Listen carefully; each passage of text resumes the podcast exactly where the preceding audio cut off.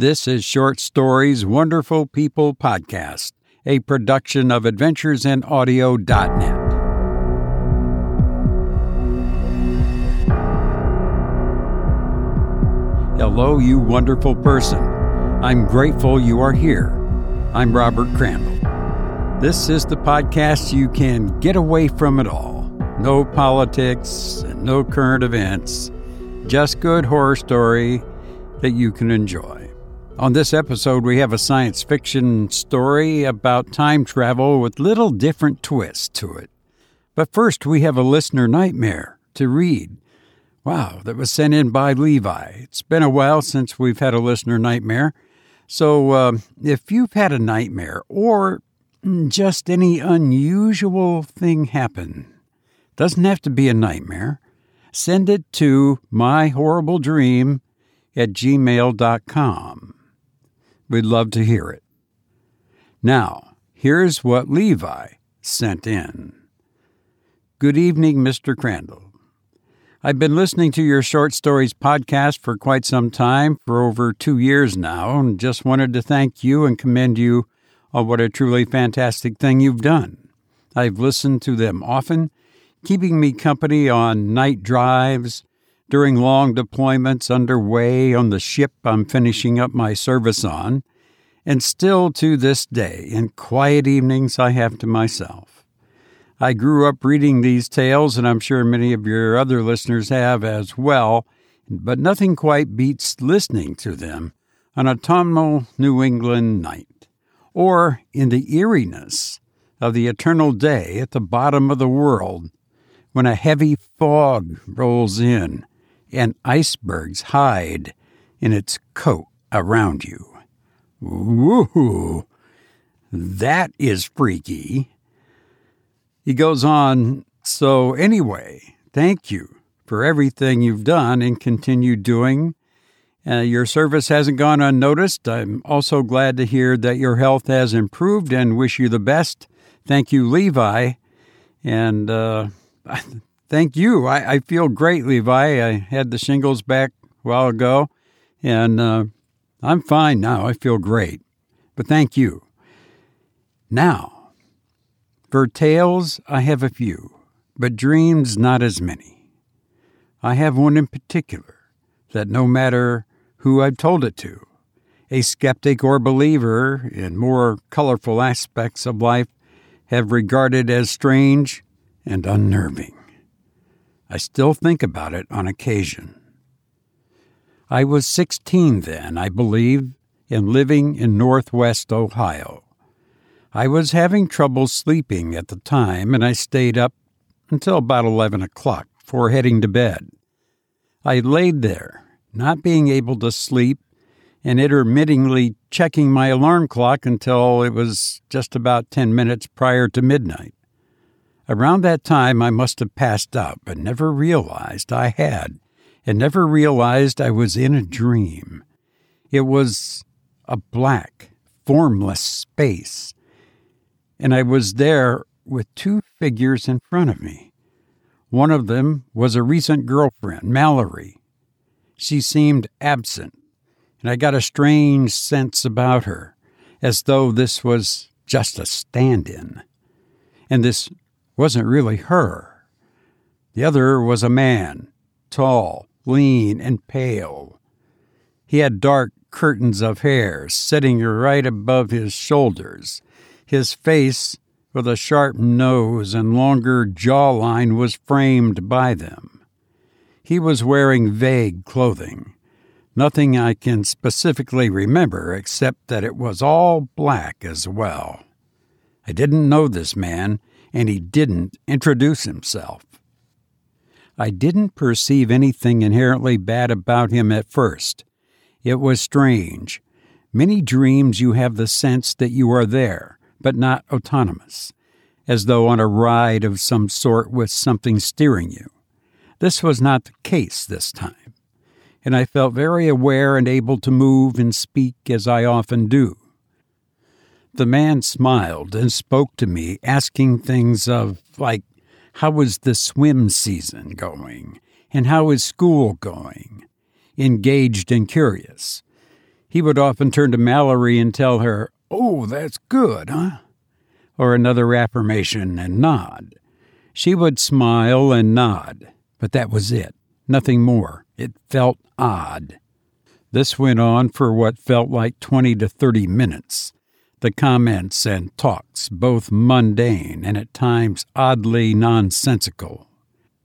He once asked how my legs felt after shaving for swim season and approving of their smoothness. None of this made sense to me, and again, none of it felt like a dream. I had a feeling that this man was just as prescient and there and real as me. This exchange finally wrapped up, feeling like around a half an hour, like I said. The man then looked at me and put his hand out in offering for me to shake. I just looked at him and then he glanced at me and at his hand and then back to me as if motioning. I don't know why I did it, but I did, and as soon as I did, became discomforted. This grew into dread quickly as I realized he wasn't letting go, and I couldn't get out of his grasp or even barely move. Throughout all of this, he began smiling, a big, long smile sitting under his dark eyes, all in contrast with that pale face. Eventually, I noticed his eyes just weren't just dark, they appeared black, and I became panicked in my frozenness. I woke up after this, lying on my side and facing the wall. I was disconcerted and in a haze, coming out of this experience that I still didn't realize was a dream. I immediately tried to get up and turn my light on, but I realized I was frozen and still couldn't move. I tried and tried and couldn't even make a noise. This stretched on, and all the senses I felt earlier had only intensified, and I was truly afraid. Eventually, I felt as though someone was watching me, and though I couldn't see anything, I heard what sounded to be my clothes rustling in my closet and disposable bags blowing about the room. Just a lot of moving in general. I didn't know what to do and any sense of time was hard to determine at this point. Eventually, I realized I could move my body, and I could no longer hear any noises about as I had. I had tucked myself under my sheets and was afraid to move out from underneath them, but eventually pulled them off quickly to grab my phone off the headboard and check the time. It was 12:05.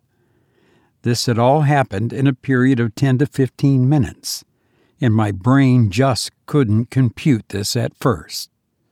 I wanted to tell anyone, just talk to someone, but I also felt crazy for being terrified from a dream at 16. So I put the whole thing in my phone notes and sent a text to my girlfriend at the time of the whole thing. I still didn't want to wake anyone over this, I felt irrational. It took me a few hours to get back to sleep. I told my mom the next morning, a huge skeptic of any ghost or tall family tales. and I could tell it bothered her as well. I told her I felt crazy spilling it out to her, how it didn't feel like a dream, and how he felt real. But she assured me I wasn't. Anyway, that's my dream, the most frightening one I've ever had one of the most frightening experience I've ever had, actually. I figured I would send it your way. I haven't told many people this. I wish you the best, and again, thank you. Best regards, Levi. Well, thank you, Levi. What a story. Oh my goodness, that uh, that is creepy, very scary. And you can send in your scaries or just your your nightmares or just any weird thing that happened to you. It doesn't have to be a nightmare send it to my horrible dream at gmail.com. And now for our feature story. In this story, a man finds himself 50 years into the future and finds a letter for him that was written by him, leaving him with a disturbing decision to make. I hope you enjoy Hall of Mirrors by Fredric Brown. It's a tough decision to make whether to give up your life so that you can live it all over again. For an instant, you think it's temporary blindness, this sudden dark that comes in the middle of a bright afternoon. It must be blindness, you think. Could the sun that was tanning you have gone out instantaneously, leaving you in utter blackness? The nerves of your body tell you you are standing, whereas only a second ago you were sitting comfortably, almost reclining in a canvas chair in the patio of a friend's house in Beverly Hills, talking to Barbara, your fiance, looking at Barbara, Barbara in a swimsuit, her skin golden tan in the brilliant sunshine. Beautiful. You wore swimming trunks. Now you do not feel them on you. The slight pressure of the elastic waistband is no longer there against your waist. You touch your hands to your hips. You are naked and standing. Whatever has happened to you is more than a change to sudden darkness or to sudden blindness. You raise your hands gropingly before you. They touch a plain, smooth surface, a wall. You spread them apart, and each hand reaches a corner. You pivot slowly. A second wall, then a third, then a door. You are in a closet about four feet square. Your hand finds the knob of the door. It turns, and you push the door open. There is light now. The door has opened to a lighted room a room that you have never seen before. It is not large, but it is pleasantly furnished, although the furniture is of a style that is strange to you. Modesty makes you open the door cautiously the rest of the way, but the room is empty of people. You step into the room, turning to look behind you into the closet, which is now illuminated by the light from the room the closet is and is not a closet. It is the size and shape of one, but it contains nothing, not a single hook, no rod for hanging clothes, no shelf. It's an empty, blank walled, four by four foot space. You close the door to it and stand looking around the room. It is about 12 by 16 feet. There is one door, but it is closed. There are no windows. Five pieces of furniture. Four of them you recognize, more or less. One looks like a very functional desk. One is obviously a chair, a comfortable looking one. There is a table, although its top is on several levels instead of only one. Another is a bed or a couch. Something shimmering is lying across it, and you walk over and pick the shimmering something up and examine it. It is a garment. You are naked, so you put it on. Slippers are part way under the bed, or couch, and you slide your feet into them. They fit, and they feel warm and comfortable as nothing you have ever worn on your feet have felt. Like lamb's wool, but softer. You are dressed now you look at the door, the only door of the room except that of the closet. Closet? From which you entered it. You walk to the door, and before you try the knob, you see the small typewritten sign pasted just above it that reads This door has a time lock set to open in one hour. For reasons you will soon understand, it is better that you do not leave this room before then. There is a letter for you on the desk. Please read it. It is not signed. You look at the desk and see that there is an envelope lying on it.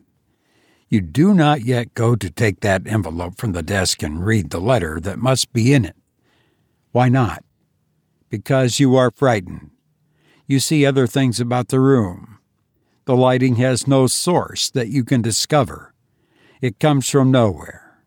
It is not indirect lighting. The ceiling and the walls are not reflecting it at all. They didn't have lighting like that back where you came from. What did you mean by back where you came from? You close your eyes. You tell yourself, I'm Norman Hastings. I'm an associate professor of mathematics at the University of Southern California. I'm 25 years old, and this is the year 1954. You open your eyes and look again. They didn't use that style of furniture in Los Angeles or anywhere else that you know of in 1954. That thing over in the corner, you can't even guess what it is. So might your grandfather at your age have looked at a television set. You look down at yourself, at the shimmering garment that you found waiting for you. With thumb and forefinger, you feel its texture. It's like nothing you've ever touched before. I am Norman Hastings. This is 1954. Suddenly, you must know, and at once. You go to the desk and pick up the envelope that lies upon it. Your name is typed on the outside Norman Hastings. Your hands shake a little as you open it. Do you blame them? There are several pages, typewritten. Dear Norman, it starts. You quickly go to the end to look for a signature. It is unsigned. You turn back and start reading. Don't be afraid. There is nothing to fear, but much to explain. Much that you must understand before the time lock opens that door. Much that you must accept and obey. You have already guessed that you are in the future, in what to you seems to be the future. The clothes and the room must have told you that. I planned it that way so that shock would not be too sudden so you would realize it over the course of several minutes rather than read it here, and quite probably disbelieve what you read. The closet from which you just stepped is, as you have now realized, a time machine. From it, you stepped into the world of 2004. The date, April 7th, just 50 years from the time you last remember. You cannot return I did this to you, and you may hate me for it. I do not know. This is up to you to decide, but it does not matter. What does matter, and not to you alone, is another decision which you must make. I am incapable of making it. Who is writing this to you? I would rather not tell you just yet. By the time you have finished reading this, even though it is not signed, for I knew you would look first for a signature, I will not need to tell you who I am. You will know. I am 75 years of age. I have in this year, 2004, been studying time for 30 of those years.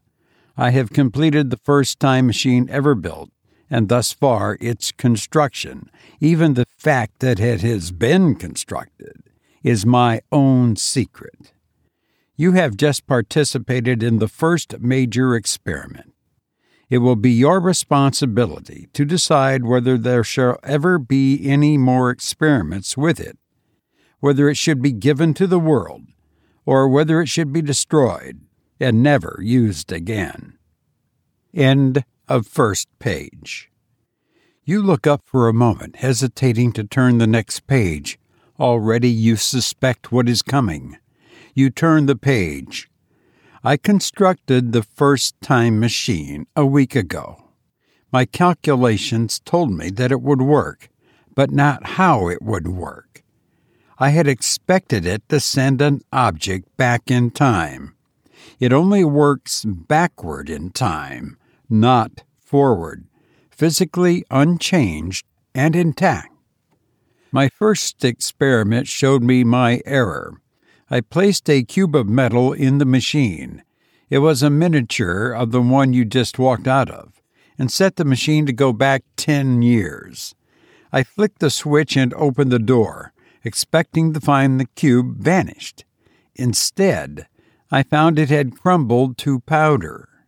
I put in another cube and sent it two years back. The second cube came back unchanged, except that it was newer and shinier. That gave me the answer. I had been expecting the cubes to go back in time, and they had done so, but not in the sense that I had expected them to. Those metal cubes had been fabricated about three years previously. I had sent the first one back years before it had existed in its fabricated form. Ten years ago, it had been ore. The machine returned it to that state. Do you see how our previous theories of time travel have been wrong? We expected to be able to step into the time machine and say, 2004, set it for 50 years back, and then step out in the year 1954. But it does not work that way. The machine does not move in time.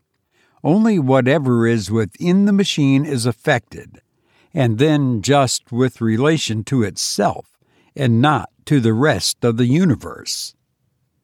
I confirmed this with guinea pigs by sending one six weeks old, five weeks back, and it came out a baby. I need not outline all my experiments here. You will find a record of them in the desk, and you can study it later. Do you understand now what has happened to you, Norman? You begin to understand and you begin to sweat. The I who wrote that letter you are now reading is you, yourself, at the age of 75, in this year of 2004. You are that 75 year old man with your body returned to what it had been 50 years ago, with all the memories of 50 years of living wiped out. You invented the time machine and before you used it on yourself, you made these arrangements to help you orient yourself. You wrote yourself the letter which you are now reading. But if those fifty years are to you gone, what of all your friends, those you loved? What of your parents? What of the girl you are going, were going, to marry? You read on. Yes, you will want to know what happened. Mom died in 1963, Dad in 1968. You married Barbara in 1956. I'm sorry to tell you that she died only three years later in a plane crash. You have one son. He is still living. His name is Walter. He is now 46 years old and is an accountant in Kansas City. Tears come to your eyes, and for a moment you can no longer read. Barbara, dead. Dead for 45 years. And only minutes ago, in subjective time, you were sitting next to her, sitting in the bright sun in a Beverly Hills patio. You force yourself to read again. But back to the discovery. You begin to see some of its implications. You will need time to think to see all of them. It does not permit time travel as we have thought of time travel, but it gives us immortality of a sort, immortality of the kind I have temporarily given us. Is it good? Is it worthwhile to lose the memory of 50 years of one's life in order to return one's body to relative youth? The only way I can find out is to try, as soon as I have finished writing this and made my other preparations you will know the answer. But before you decide, remember that there is another problem, more important than the psychological one. I mean, overpopulation. If our discovery is given to the world, if all who are old or dying could make themselves young again, the population would almost double every generation nor would the world, not even our own relatively enlightened country, be willing to accept compulsory birth control as a solution. Give this to the world as the world is today in 2004, and within a generation there will be famine, suffering, war, perhaps a complete collapse of civilization. Yes, we have reached other planets but they are not suitable for colonizing. The stars may be our answer, but we are a long way from reaching them. When we do, someday, the billions of habitable planets that must be out there will be our answer, our living room. But until then, what is the answer? Destroy the machine? But think of the countless lives it can save, the suffering it can prevent. Think of what it would mean to a man dying of cancer. Think, think. You finish the letter and put it down. You think of Barbara dead for 45 years, and of the fact that you were married to her for three years, and those years are lost to you. 50 years lost. You damn the old man of 75 whom you became and who has done this to you, who has given you this decision to make. Bitterly, you know what the decision must be. You think he knew too, and realize that he could safely leave it in your hands. Damn him! He should have known. Too valuable to destroy, too dangerous to give. The answer is painfully obvious. You must be custodian of this discovery and keep it secret until it is safe to give, until mankind has expanded to the stars and has new worlds to populate, or until even without that he has reached a state of civilization where he can avoid overpopulation by rationing birth to the number of accidental or voluntary deaths. If neither of those things has happened in another 50 years, and are they likely so soon? Then you, at 75, will be writing another letter like this one. You will be undergoing another experience similar to the one you're going through now, and making the same decision, of course. Why not? You'll be the same person again, time and again, to preserve this secret until man is ready for it. How often will you again sit at a desk like this one, thinking the thoughts you are thinking now, feeling the grief you now feel? There is a click at the door, and you know that the time lock has opened, that you are now free to leave this room free to start a new life for yourself in place of the one you have already lived and lost. But you are in no hurry now to walk directly through that door. You sit there, staring straight ahead of you blindly, seeing in your mind's eye the vista of a set of facing mirrors, like those in an old fashioned barber shop, reflecting the same thing over and over again diminishing into far distance. You've been listening to Hall of Mirrors by Fredric Brown. Albert Einstein once said, Imagination is more important than knowledge. I want to thank Levi for sending in his nightmare. I've enjoyed being with you, but now I must go. I hope to be with you again soon. Please be well, and thank you for listening to me.